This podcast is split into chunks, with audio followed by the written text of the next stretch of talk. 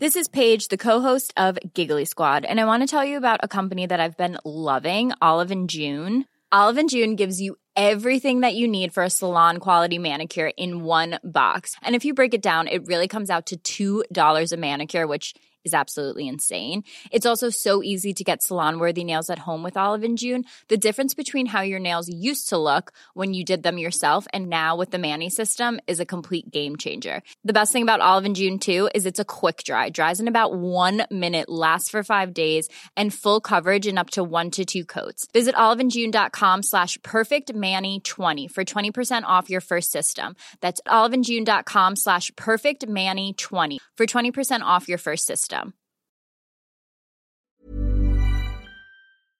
All right. So my question about the hamburgers.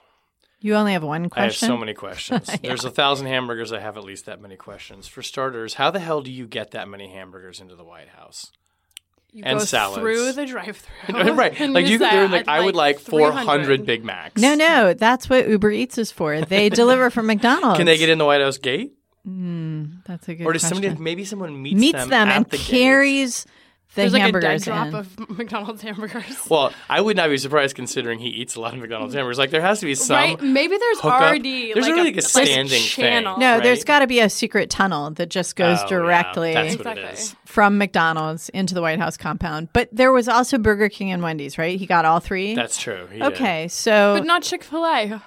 that's Well, okay. That would have been too controversial. But how do you have it your way if you're ordering like 300 at a time? no onions, God, you hold guys are the so mustard. elitist. You're very distant from I I want to have man. it my way, damn it. I also want to raise a point that perhaps the president did not consider, um, but he does have a catering department three blocks down from the White House in the hotel that he owns, And it's the best. and it's the best. And he said But he was would have paying for it himself. He would have had to pay a lot more money for I that, see. as opposed to okay, the much less money. well, you know, Yeah. eat what you love.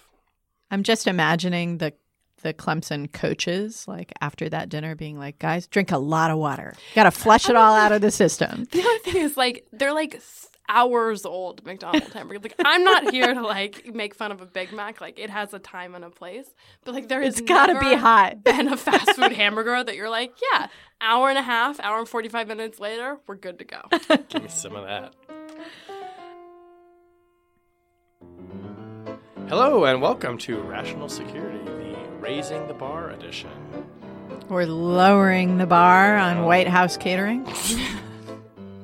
or lowering the bar on the United States Department of Justice. Who knows? Or I guess, the I guess we'll find out. It's, it's going from Whitaker to Bill Barr, really lowering the bar. No. That that you know that could have been the thing that Bill Barr led with, being, being like, "Hey, we got nowhere to go but up." How do you think he feels like you're being like, "Well, I've been looking at uh, Mr. Whitaker's resume, and then here's mine." I'm surprised whenever people are like asking, why do you want this job? He basically was like, do you see who the acting attorney general is? They're like, "Oh, Somebody's yeah." got to step up here, guys. And they're like, really, thank you. No, thank you for being here. For being here. Uh, I am Shane Harris. I'm here in the Jungle Studio with Tamara Kaufman Wittes and Susan Hennessy. Hi, guys. Shane. Ben is away this Wednesday. I don't know how long he's away, but he's not here. That's also fine. has not been nominated to be attorney general. his, his resume is a little shorter. Although I did than see him Bill at McDonald's ordering 500 cheeseburgers. On the show this week, senators question Attorney General nominee Bill Barr, mostly over the Mueller probe. Two new stories shed more light on President Trump's troubling relationship with Russia, and the president contemplated pulling out of NATO for real. Didn't just like tweet about it, talked about it many times. And we're going to talk about that. Um, Susan, I actually want to start with you. And all honestly, this question I was going to ask you is the one that you actually just raised when it com- comes to Bill Barr, um, which is a base like, why in the world would anyone want this job, being Attorney General after the disastrous, you know, tenure of Jeff Sessions? I mean, putting aside the policies. I'm After honest loyalty, like, right? how After, could anyone in good conscience? Right. Do you think we learned? I mean, obviously, he probably gave. You know, he, I think he gave some answers. He talked about um, turning down the president uh, an offer to be his on his legal defense team because Called he said it being in a meat grinder. Right, sticking his head in the meat grinder didn't want to do that, but apparently being attorney general, uh, which I would imagine is like many more meat grinders, um, suited him uh, just fine. So It's more like a cheese grater. it's more like a cheese, yeah, exactly, slow rasping of the skin. um, so why, why does he want this job? So the answer that he gave is essentially that he loves the Department of Justice, he's this DOJ institutionalist, and also that he is sort of uniquely positioned to serve this role at this moment because he's older and he's already had this career and basically that's going to empower him to stand up to the president, defend the rule of law. I think was supposed to be sort of what he intended for us to read in into the right. That was statement. implied at best. I think the problem is that the rest of his testimony certainly didn't sound like somebody who was about to sort of ride in and really strongly defend the rule of law in the way that somebody who basically didn't care about the future of their career might be called to. Um, you know, look, I, I, can't sort of um, psychoanalyze the guy from a distance, but I, I don't think it's all that different from a lot of people, sort of decent, law abiding people who've come in wanting to serve this administration and thinking, I can fix it. I can do this sort of through force of will and intellect and character and personality. I can sort of hold this whole thing together. Nobody's managed to do that. Nobody's managed to uh, emerge unscathed. And so, uh, you know, I, I think the, st- I don't think we necessarily have to wonder what story Bill Barr is telling himself, but sort of whether or not it is at all grounded in reality, considering how many people we've seen go through essentially this exact process. Well, and isn't there also a fundamental question of what the conversation was between him and the White House before he was offered the job? What assurances did he ask for, if any? What assurances did he get? What assurances did they ask for? And what assurances did they get? You know, and so what whatever intentions he may express in front of the committee, there is still that. That's number one. Number two is like, okay, he's an institutionalist but an institutionalist who believes in a very robust view of executive power. So when the institution in question is finding itself oppressed by the president, that's a different challenge than the typical institutional challenge facing the Justice Department. And it seems to me to, you know, the fact that he's an institutionalist doesn't necessarily reassure me at all in this instance. Uh, one thing I was on the idea of, of uh, you know being an institutionalist. I mean, he was asked this directly, and so, you know, he talked about his fondness for the department. But he also has, you know, weighed in on what he thinks is the propriety of the Mueller probe, or at least portions of it. And it was interesting. We know that he'd written this memo, which he sort of voluntarily had shared with the president's team and also given to Rosenstein. And also about- given to like a dozen other people, it turns Yeah, out. Yeah, a number of other people. So he's sort of, you know, opining on this as a former guy, thinking you might want, you know, benefit of my opinion. Which I mean, look, he's a very good lawyer. I mean, maybe they would, but he got questioned about that as well, and uh, to the point of if you really believe that this probe is predicated, or at least this part of the probe is predicated essentially on, you know, a set of false assumptions about what the president's authority are to fire the FBI director, how can you honestly oversee the probe? And Susan, what I was kind of struck by was him saying, basically like, yeah, I was just sort of mouthing off. I was in the dark and really trying to almost minimize his hostility that you could, I think, perceive in that memo towards the probe by saying, well, I didn't really know what I was talking about.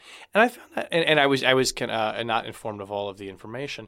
I found that a little bit hard to believe. Like saying, oh, I was just being cavalier. This doesn't strike me as someone who is cavalier. He strikes me as somebody who thinks through issues very deeply, and that he probably is hostile to the obstruction of justice component, at least as it was understood, you know, before the New York Times story last week, which we'll talk about in the second segment. So I think there's a sense in which it's fair and it's unfair, right? So yes, he was certainly seeking to minimize. He was saying, look, this was a memo that I wrote based on my understanding of one theory of obstruction. I don't have all the underlying facts. Obviously, I was speculating based on media reports, and you know, basically, this doesn't reflect my uh, my full, complete, and informed view.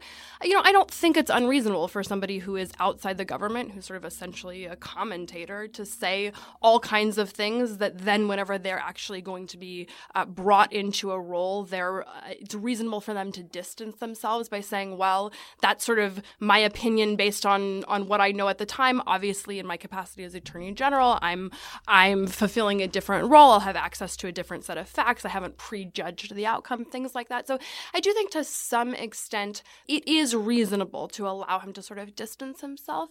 You know, that said, I think that there's other sort of indications of statements that he made before that show that I think precisely the type of sort of of, of a bias and, and not a bias that's an area in which, oh, you know, reasonable minds can disagree on uh, a particular statutory theory, right? Lots of reasonable minds might disagree on a statutory theory, regardless of whether or not they think what the president's doing is good or bad or, or any sort of political views. But then um, Peter Baker at the New York Times uh, sort of published this email exchange that he'd had with Barr months earlier um, in which Barr says uh, essentially that there is a substantially more investigative predicate to investigate the uranium one scandal um, than the collusion story. You know, that's just not true, right? It's just not something that reasonable minds would disagree on. And so yeah, it's a is, little bit wacky. Right, it makes him look like a crank. Well, yeah. it's the indication of somebody who is occupying the Fox News information ecosystem mm. in a way that I think does begin to become troubling about what views he may have formed and continues to carry with him into office. So let's okay, let's put a pin in that for a second. So I think that's interesting, but I want to go back just one step in this uh, sequence. So, okay, we understand he can distance himself now from something that he said at the time, right? And we say, okay, that's fine. We can forgive that. Now you'll get more information. He even said, I suppose I'll find out if I get this job what the obstruction investigation was all about.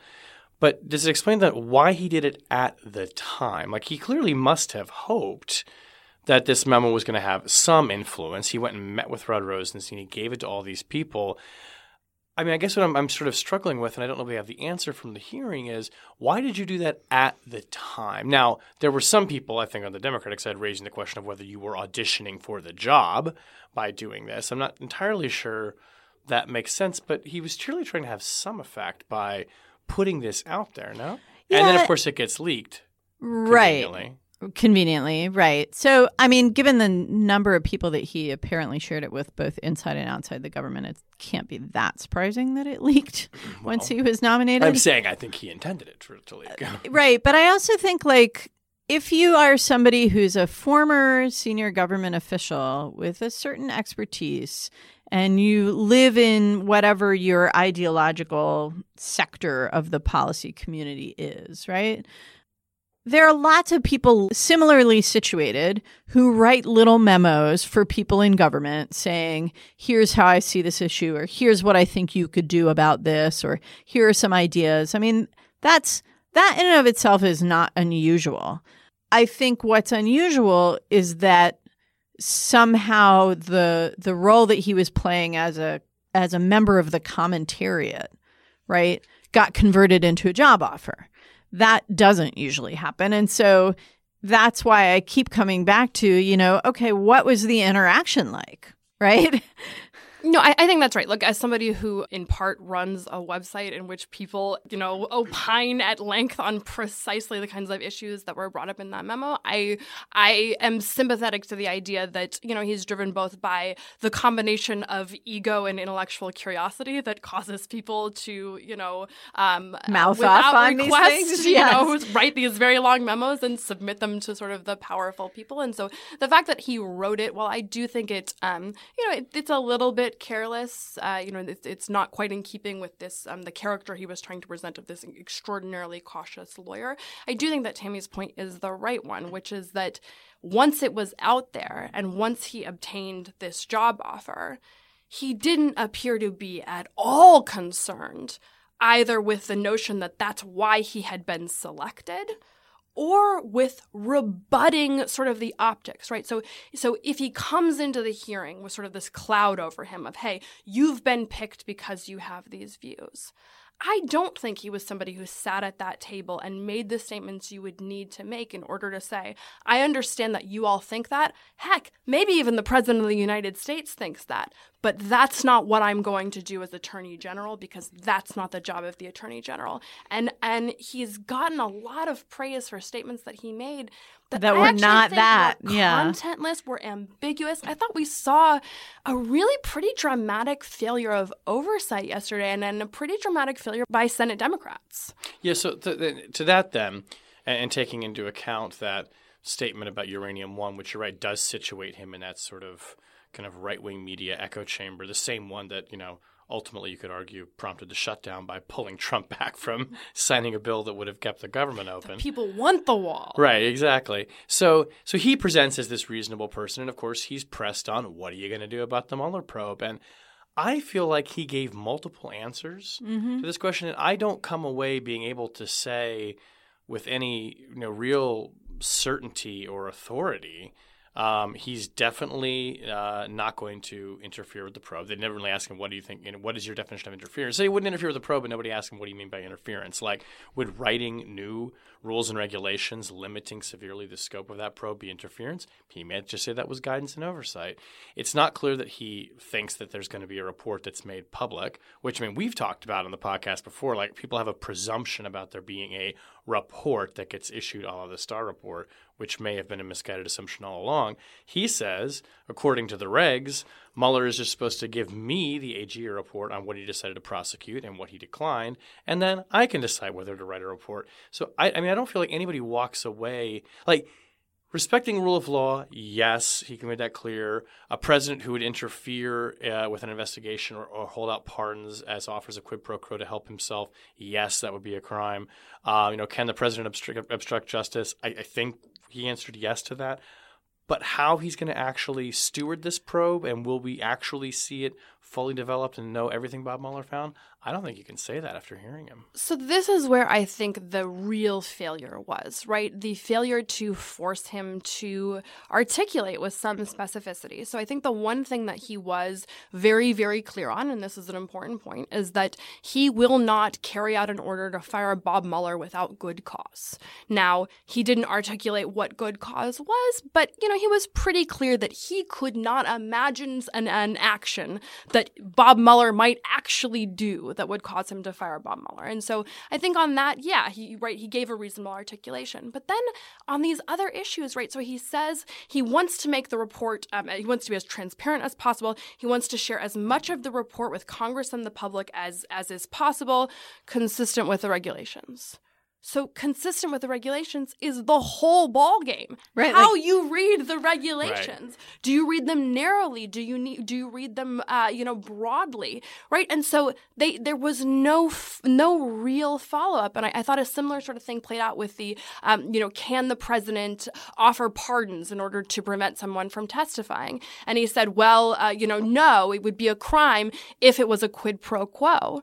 Well, that's a really, really narrow theory, right? We've already seen the president dangling pardons in public.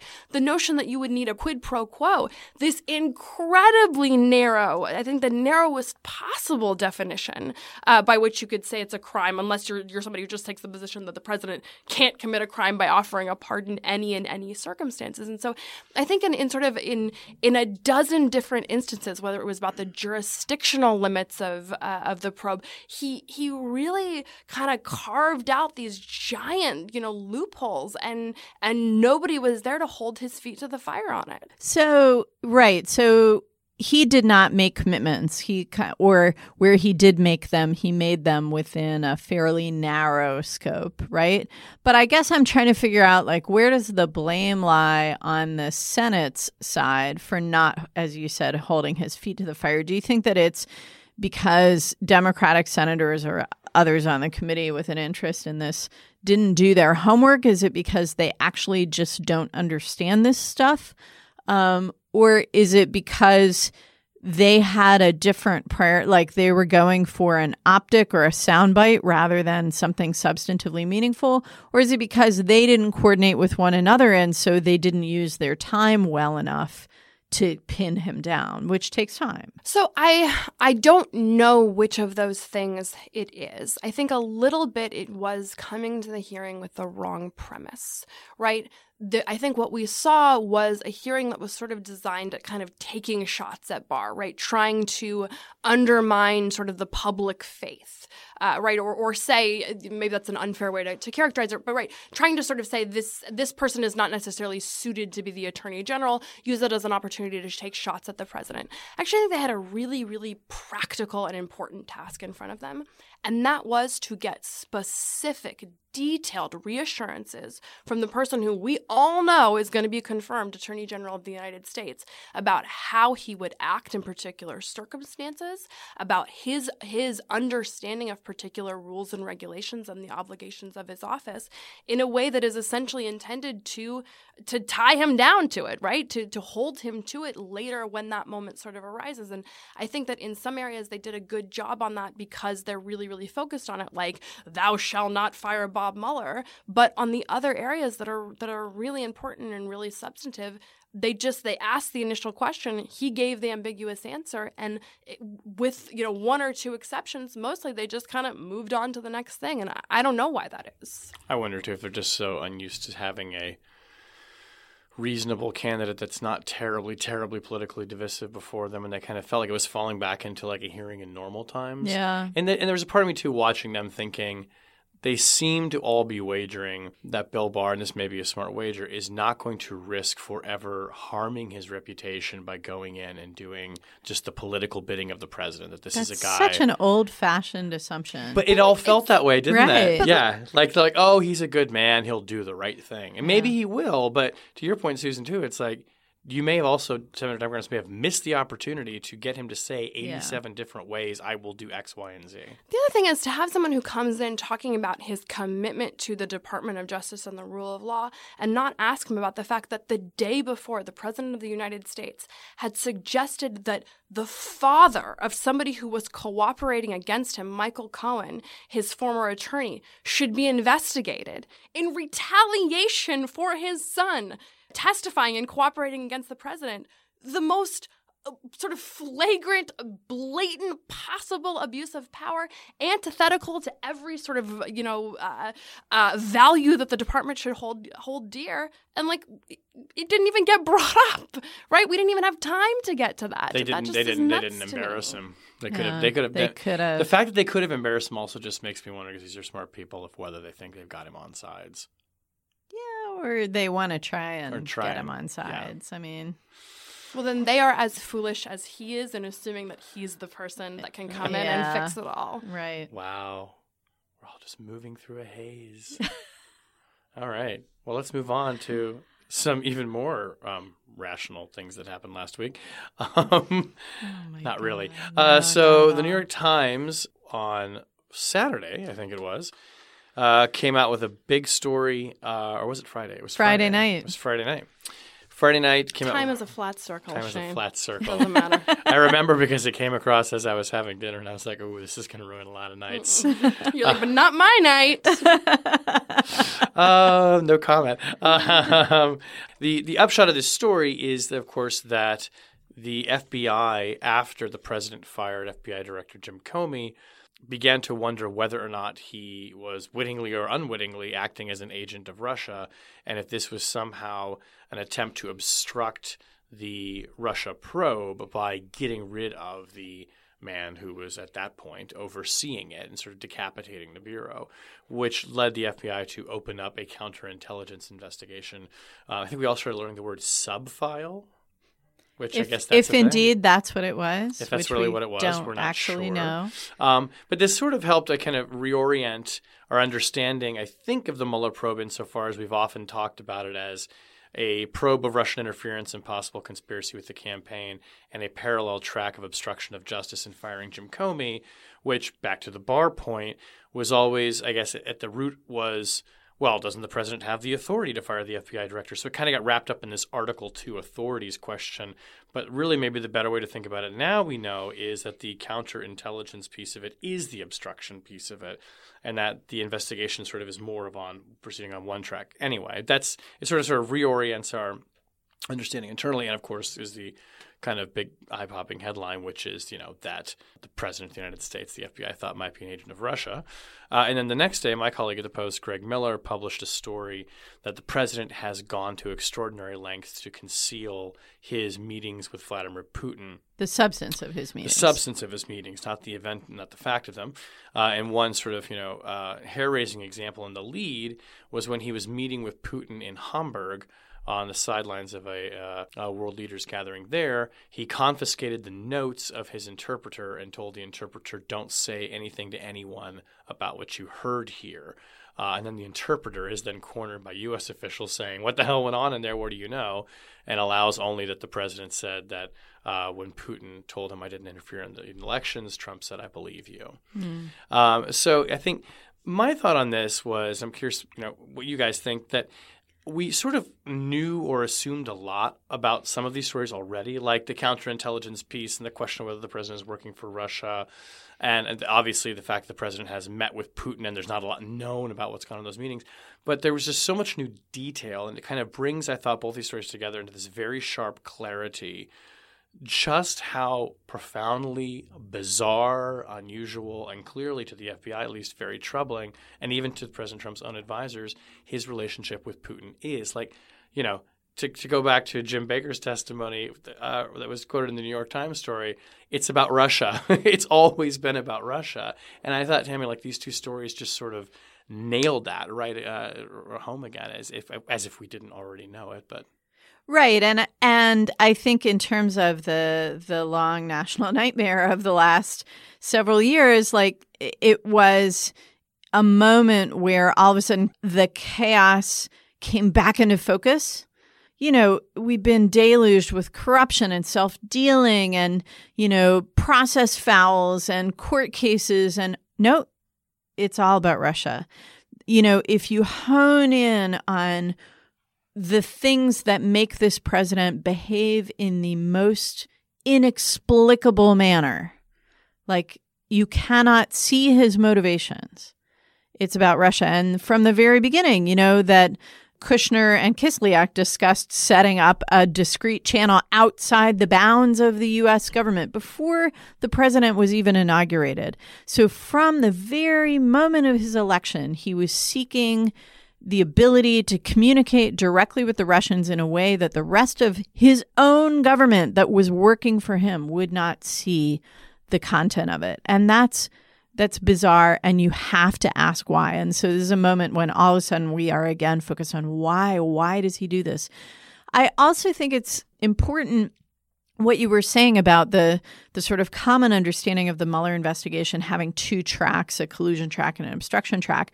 I think that's a little bit of a Watergate framework applied to the present where, you know, Watergate's not the crime, it's the cover up and the obstruction was the cover up and you know, um, but if you think about it through the lens of Russia, this investigation was um, instigated because of Russian interference in our election if it's always been about Russia and the FBI has always viewed the investigation through the lens of Russia, then the the fact that this is all one thing makes a lot more sense.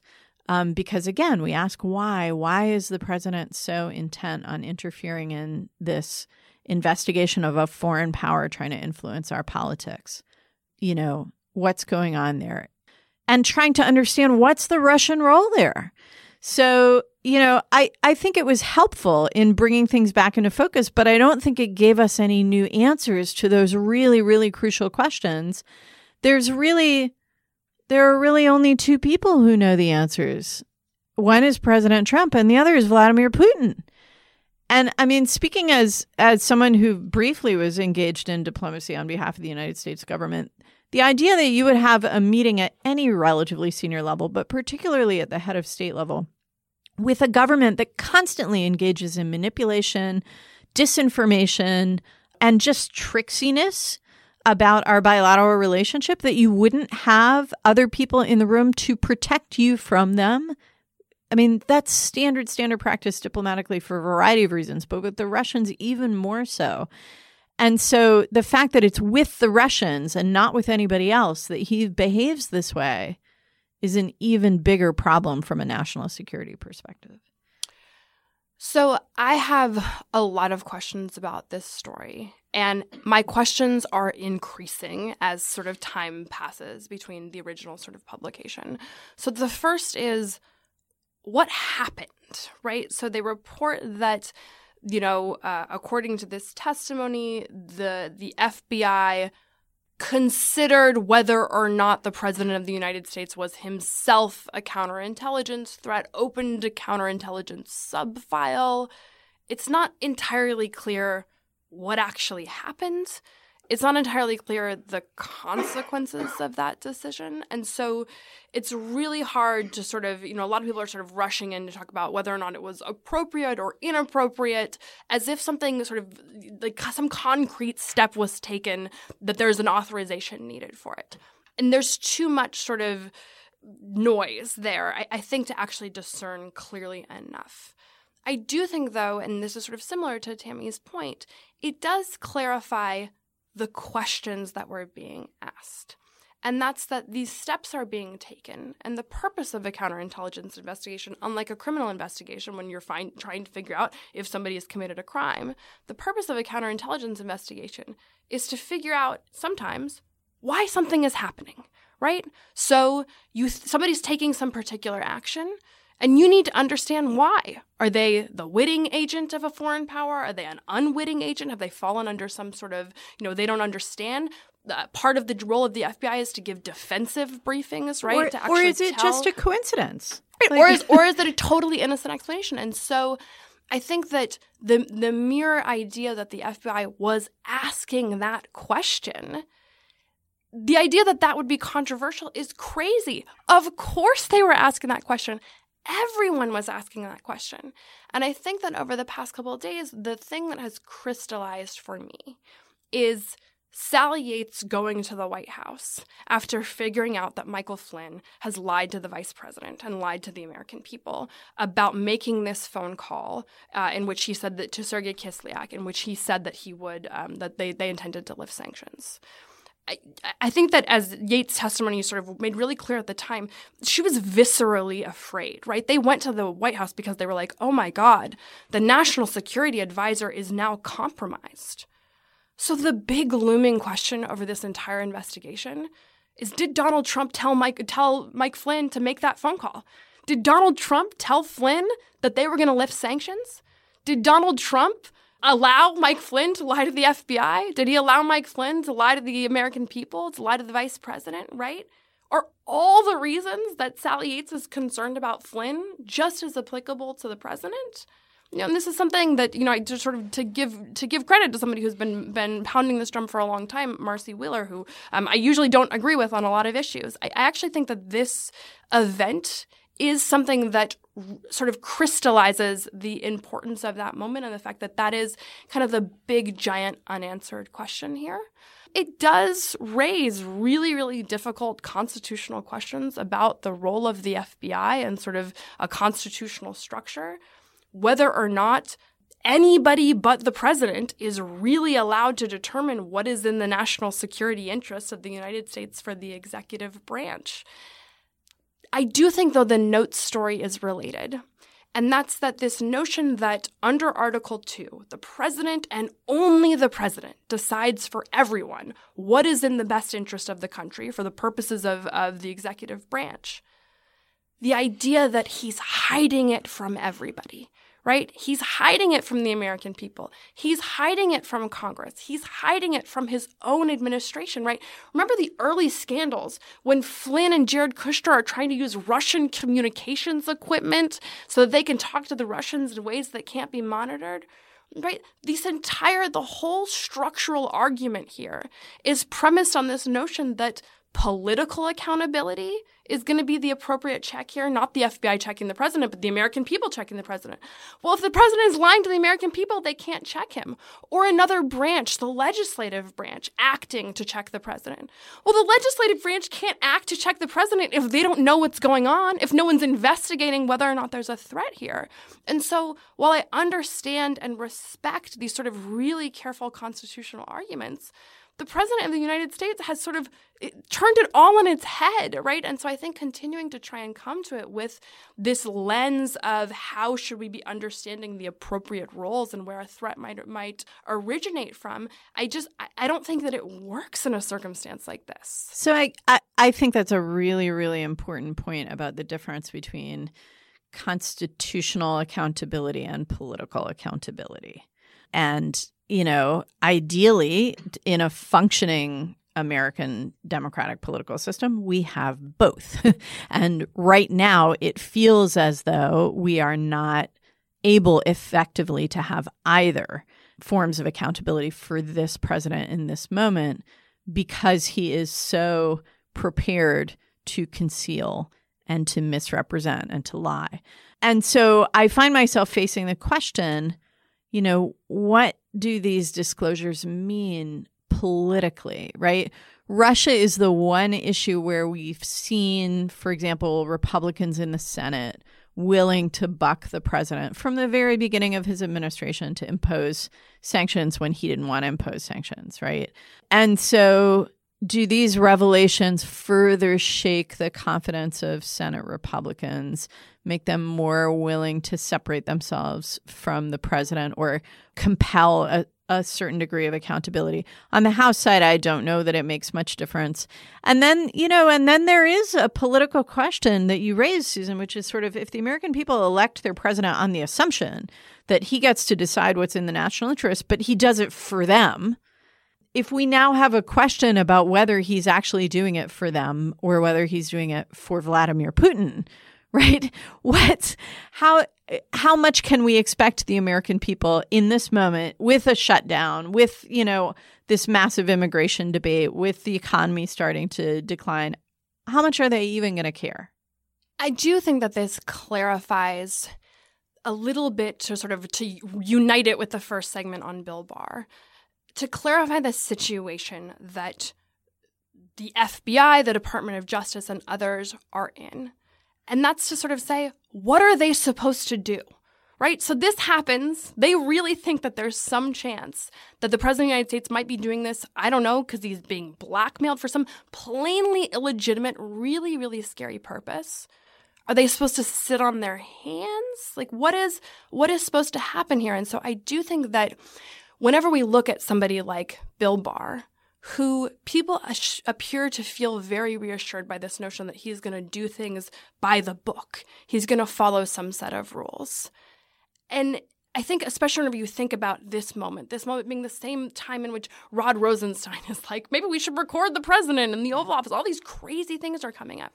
That whoever takes on the attorney general role, whoever occupies these roles, there's no book there's no book that tells you what to do in these circumstances. It's never happened before. We never contemplated this occurring. And so there, these are these are moments in a situation in which extraordinary exercises of judgment are going to need to be made, certainly have been made in the past and likely will in the future. And so that's why, in my gut, people who are sort of pointing to Bill Barr as this guy who's going to play by the rules, play by the book, just isn't satisfying because I, I think that at the end of the day, like there's nothing, there's no book, there's nothing to look to.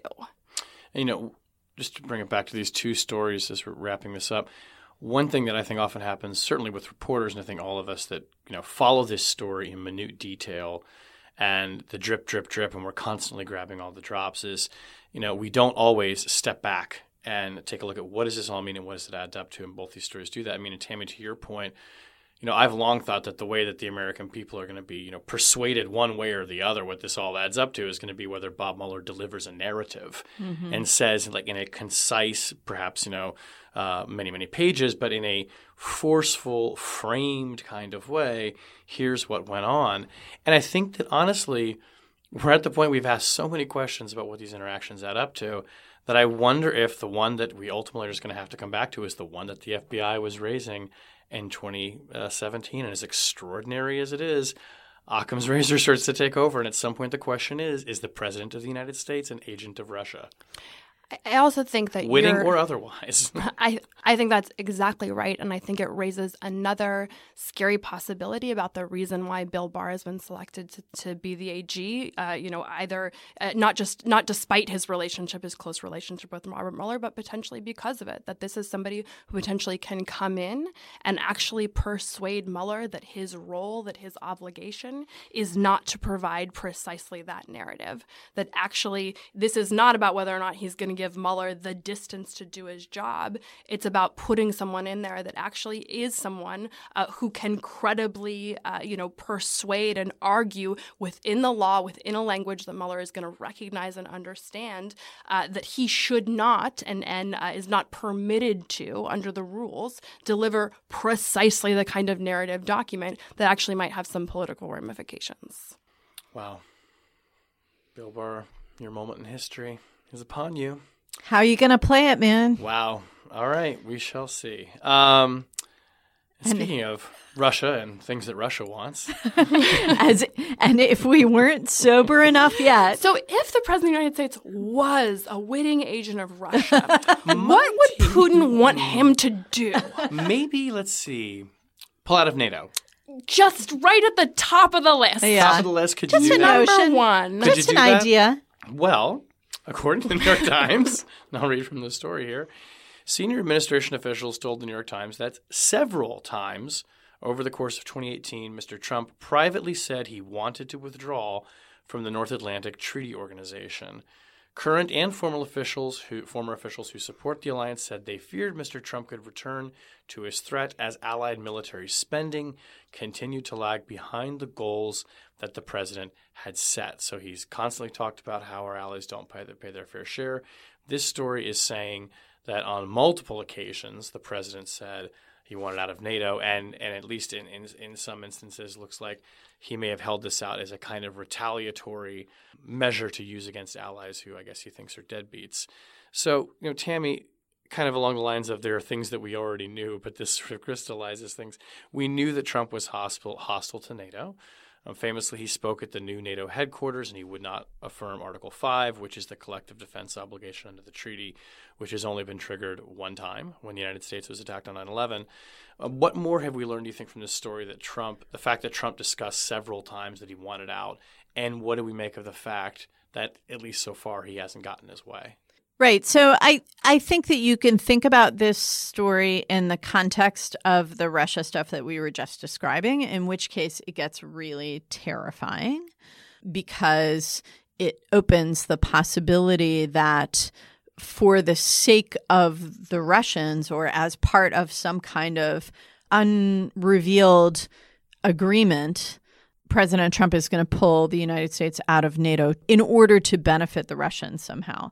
But I think that that's only one way to think about this. The other way to think about this is that Trump's mistrust of American alliance commitments and the deployment of American forces in Europe and also in East Asia and the Korean Peninsula and elsewhere this is a really, really long-standing theme in his commentary on foreign affairs over many years. If you go back to the piece that my colleague Tom Wright wrote, where he dug into Trump's statements on foreign policy from years before Trump ever talked about running for president, mistrust of NATO and frustration with NATO is a long-standing theme.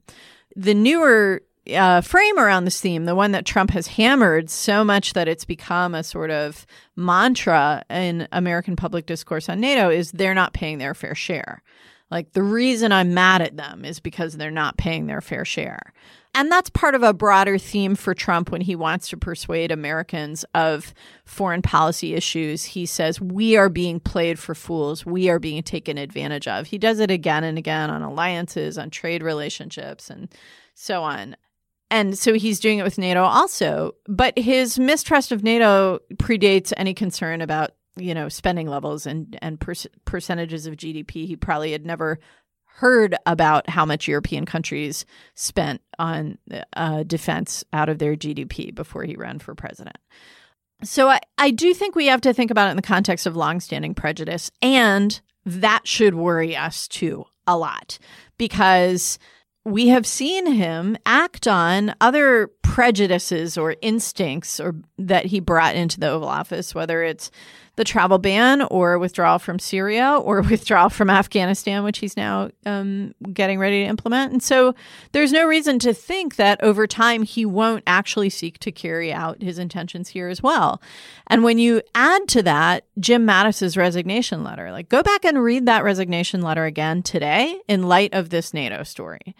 And, you know, we were all thinking about at the time in terms of the Syria withdrawal, which I said then seemed like a, a rather small thing to push t- Jim Mattis over the edge to resignation. But if you think about it in the, in the context of the NATO story and you look at Mattis's words about being true to our allies and needing to hold to our allies for our own sake as well as for moral and and so on reasons, honor reasons, Mattis's letter looks very different. And so it makes me concerned like, okay, it's not just that he's mentioned this several times, he's mentioned it enough that his defense secretary resigned with a warning to the world and to the American public about this issue. And now that defense secretary is gone. And, you know, so yet another person within the system who would seek to resist this and was willing to resign over it is gone. And so Trump is now unbound. And so, you know, do I think he's going to do it tomorrow? No. Do I think it's going away? No. And you know, having conversations with other foreign policy folks, and I'll I'll end on this over the last couple days since the story came out. Like, okay, when Trump came into office, we've had conversations around this table so many times, and I've said like, no, I'm an institutionalist. I believe in the strength of our democratic institutions. Like, this is a manifestation of things that are wrong with our democracy, but we can, you know, we can get through it. This story worries me in terms of the long term consequences for the peace of the world. Because the reason that we haven't had a major war on the European continent in the last 70 years is because of NATO, right?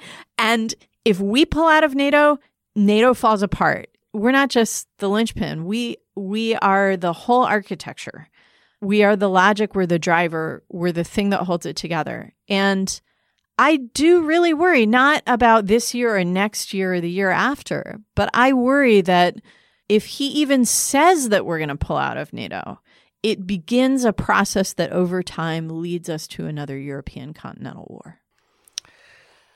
So I have a lot of thoughts on that, although mostly questions, I guess. I, my first one is where the hell is Jim Mattis?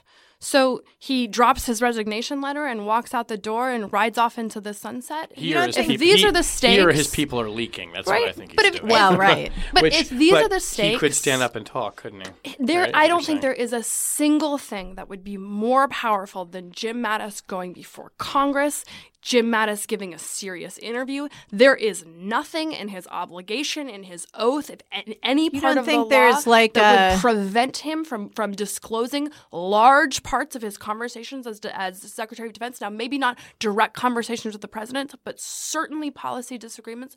Certainly, he could be you know giving a very very strong voice to this stuff. And so, I do think that it's remarkable that he's sort of gone entirely silent, as if he's sort of like, well, I tried and I wrote that that kind of ominous letter so I guess figure it out.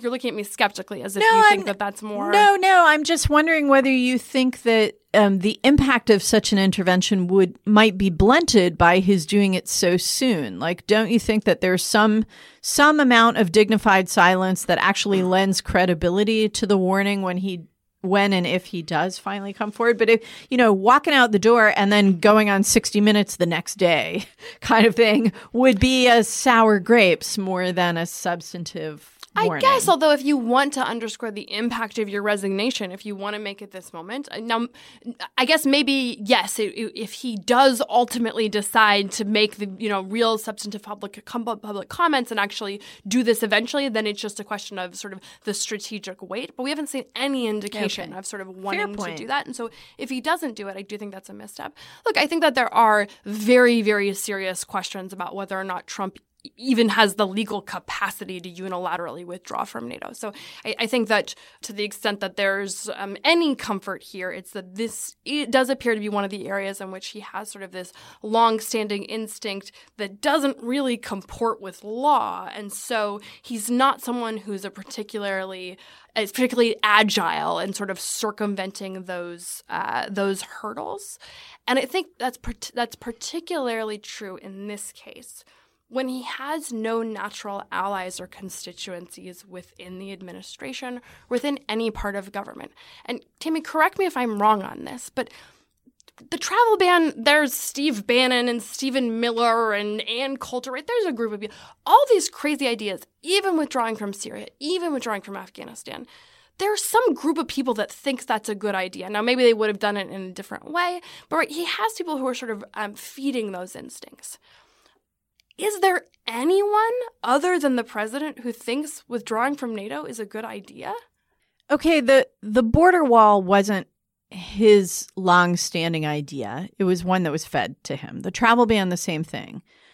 Hating NATO is something he's held on to for a long time he doesn't so it's not like he needs to be goaded into it by but Fox I don't News mean commentators. Goaded into it. I mean led through it, right? So he has these instincts. Other people are able to sort of channel those instincts into actual action.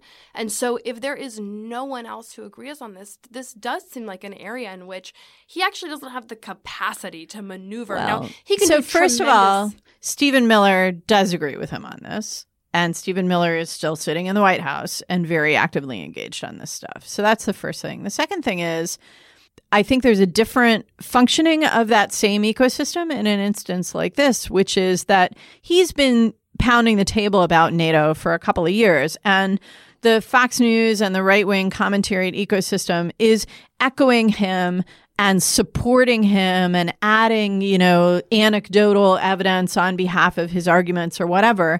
And so that feedback loop is effectively the same in function as as what you're describing in these other instances.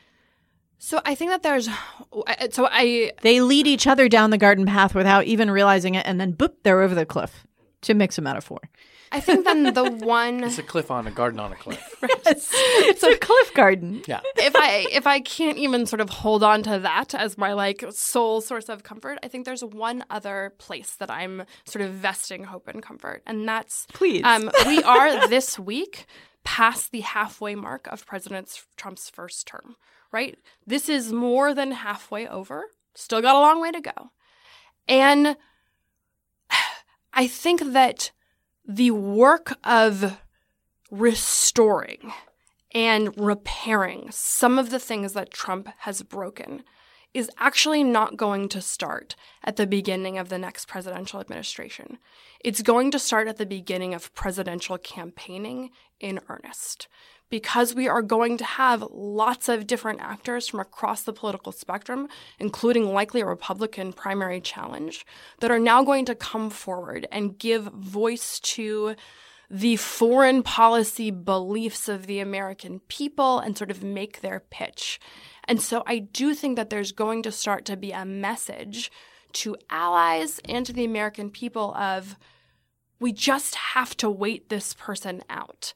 And the next person to come in is going to restore this stuff. We we still do believe in this. And so I have to I have to believe, uh, unless there is some wildly popular candidate, and I suppose we could imagine somebody like Bernie Sanders sort of coming in and having certainly Tulsi Gabbard, who's now um, declared her ridiculous uh, um, candidacy. We'll be talking about that. We'll save that for a later episode. um, uh, right, but but I do right. That's this is my this is my my like last tiny little flame of hope. Don't Oh, extinguish it, Tammy. I'm not going to extinguish it, but I but I do think that when it comes to NATO and Europe and American defense commitments abroad, that is the weakest ground on which to stand. If you're an aspiring, you know, presidential candidate of either party, I mean, you know, go back to my home state and ask people what's NATO for?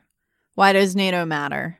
You know, nine out of 10 Michiganders probably would not have an answer to that question that would satisfy them. They Yeah, are certainly not clamoring for you know their for their political leaders to go off and go and reclaim the mantle of American leadership on the European continent. They're just not. And so like what's the percentage for a presidential candidate to talk about it? And like I would love to see the Munich Security Conference, which you know John McCain used to bring a big bipartisan delegation to every year.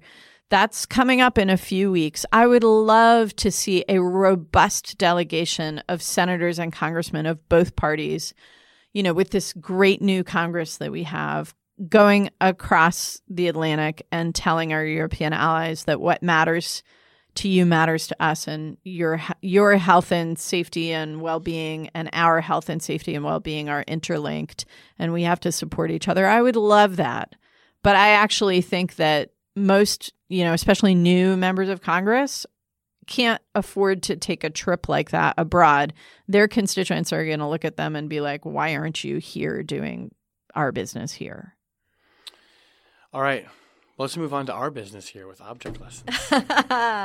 uh, should I go first? Sure. Okay. So, both of my interest of, uh, I've been revisiting actually lately, sort of, I won't say like Cold War films of yore, but like old TV show, older, like pre 9 11 uh, uh, film and TV show. I'm like rewatching The West Wing, which has been very satisfying. It holds up. Also, I love Aaron Sorkin, and I know it's not fashionable. I don't give a damn. I love, I love Rob Sorkin. Lowe. I would watch him in He's so good in, in West Wing. He really, really is. No, he's just so good. Richard Schiff is so good.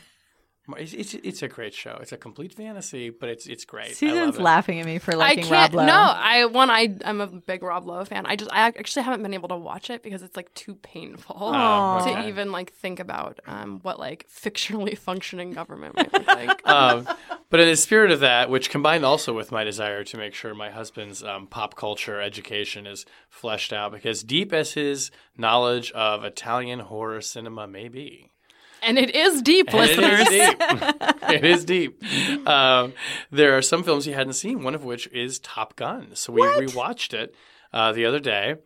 And gotta say, uh, holds up as a great Cold War action movie. Uh, uh, the action sequences, which were you know done in the planes, and they had this Russian MiGs. The Russian MiGs. It's still really, really impressive. Volleyball. It's really, but I just want to say, I had not seen this movie in about 20 years. No. And I go back now. This is the gayest movie ever made. it is all like, I mean, I granted I saw it when I was 12 years old, and like, you know, you're feeling funny in the volleyball season or whatever. And now I walk in, and I'm like, Jesus, this is a gay film. This is a movie about gay men in planes. like, it's not even subtext. It's just a gay movie. And it's when you now when I see it through wiser eyes, You know, it, I it is. Haven't- I mean, it is extraordinary. I did Joe like it? Oh yeah, yeah, it was fun. I mean, yeah, he wasn't like his movie. I mean, I saw that movie when I was a kid and wanted to go be like fly F-14s. Okay, did it make him think differently about Tom Cruise? Oh, that's a good question. I doubt it. Yeah, I don't think so. But like, you ha- this is like you have to experience t- Top Gun Tom Cruise like early enough. You can't Because like, if you already know it. creepy Scientology Exactly. aged action Yeah. hero Tom Cruise, then it the doesn't work. that- I mean, risky business, then this, and then he's Yeah. Tom Cruise. But in Risky Business, he was still a kid. yeah, he was still a kid. Yeah. Yeah. but this is. Wow. I mean, Quentin Yeah. Tarantino actually wrote a monologue about this subject, which I think is in the movie True Romance, about how Top Gun is a gay film. Holy crap. It's just incredible. I mean, All I right, I'm gonna you. have to go look that Seriously. I have not rewatched Go it in a long it. time. Go but watch it. My recollection was not Yeah, that. just just on Netflix, just do LGBT film. It'll pop up. All right, man. It'll be right there. Top Gun. Top Gun. Jeez. All right, uh, Susan, you want to do yours next? I have one as well, um, and this is a my object lesson is an announcement. It's also a TV show, uh, an announcement from Netflix, um, which has announced today that Steve Carell of Office fame will star in a new workplace comedy series he created with the uh, Office's Greg Daniels about the people tasked with creating a sixth branch of the armed services, the Space Force, entitled Space Force. this reminds me of the end of that Mel Brooks movie where they do a fake preview for Jews in space. Yes. Anyway, it's either going to be amazing or I don't know what. And is this real? It's it's actually a show, or did they just do a fake trailer? I mean, it came from the like actual Netflix account. I suppose it could just be like a really funny prank, but like it Right. appears to be a real announcement. Space Force. Space Force. The show. a, lim- a limited series engagement. Yeah, I think it'd be pretty limited. Oh my god, it's so good. All right, Tammy. All right, so keeping to our space theme, I saw in an Israeli newspaper last week, Shane, an interview that I flagged just for you. I know what this is going to be. it's an interview with the Israeli American chair of the Harvard University Astronomy Department, Avi Loeb, talking about your favorite space object, Oumuamua. Yes. Yes. and it's this lengthy interview in which he defends his interpretation of this object as potentially being an alien probe. Definitely the alien probe. And he also talks at length about his view that once we piddling little humans get beyond the solar system, we are going to be like archaeologists finding just vast evidence of multiple dead alien civilizations. They're going to be all over the place. And I read this and I thought, Shane's going to be so excited. You might go join Space Force. I would join. I Space literally Force if read that and do thought, God, I hope Shane doesn't see this. Please don't let him be his object, please. Uh, but maybe Oh. it'll be the thing to bring our globe together. I hope so. We need something. I've Or maybe they'll just blow us up and end it all. Oh, Either Maybe way, we'll be one of the fine. dead alien civilizations.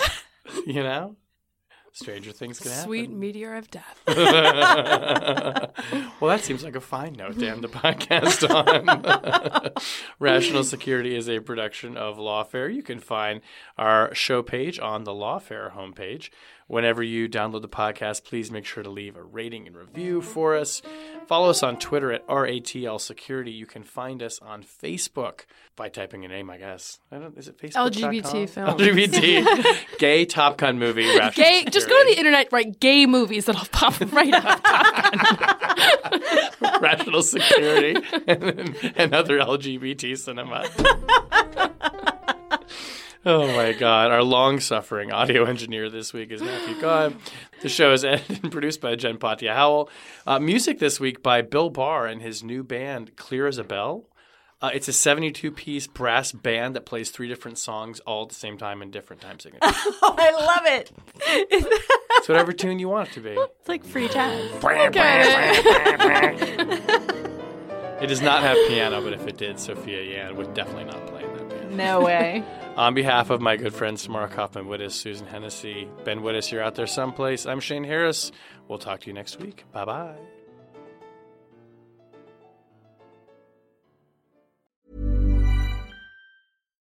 Here's a cool fact a crocodile can't stick out its tongue. Another cool fact you can get short term health insurance for a month or just under a year in some states. United Healthcare short term insurance plans are designed for people who are between jobs, coming off their parents' plan, or turning a side hustle into a full time gig. Underwritten by Golden Rule Insurance Company, they offer flexible, budget friendly coverage with access to a nationwide network of doctors and hospitals. Get more cool facts about United Healthcare short term plans at uhone.com.